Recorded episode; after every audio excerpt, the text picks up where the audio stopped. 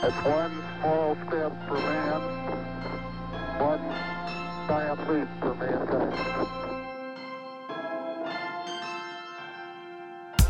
Welcome to The New Next, a podcast that addresses current events and how they will impact the future.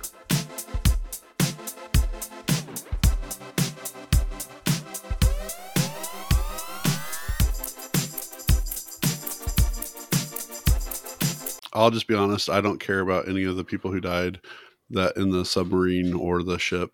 I'm not talking about that. I'm talking about the like the immigrants that are loading on ships to try to make it to Europe because they're fleeing persecution. Yeah, maybe let's talk about that that Titanic OceanGate stuff real quick. Yeah, here's my comments. I don't care. I'll just be honest. I I care more about the starving children in Africa than I do about the people who sunk on the su- submarine. Yeah. The Yeah, I'm 100% with you. I think they deserved it. Frankly, it's just it's a situation where you're openly putting yourself into a place where you're likely to get killed. Especially that guy's dad that brought his kid there. That is some that's some tacky shit, man. I actually I uh, don't know a whole lot of the details. My wife's told me a little bit about them, but I, dude, I don't care about what rich people do with their money when it's the only reason why they even had the opportunity is because they had money. So I don't care.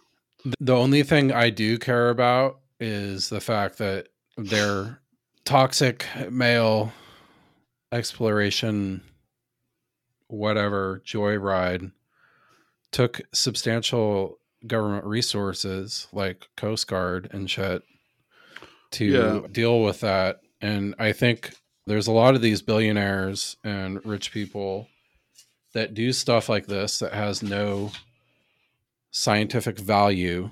They're basically joyrides. I can think about Jeff Bezos too with this Blue Origin. I don't see I don't know what It- the Blue Origin is. his space thing. Oh, It's okay. you pay what two hundred fifty thousand dollars and get shot up in a penis looking like spaceship for ride in space.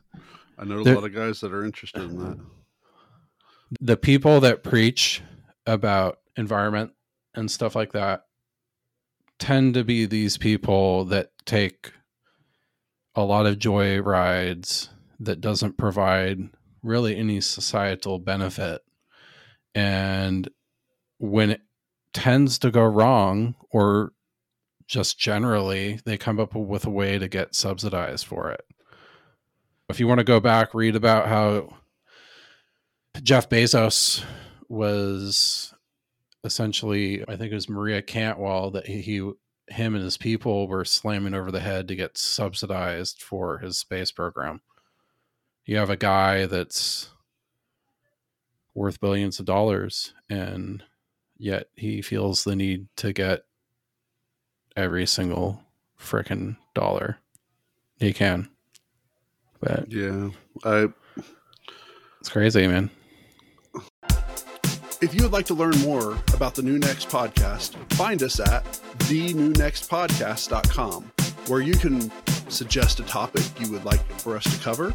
If you enjoyed what you heard, share the podcast, tell a friend about it, or rate us with five stars.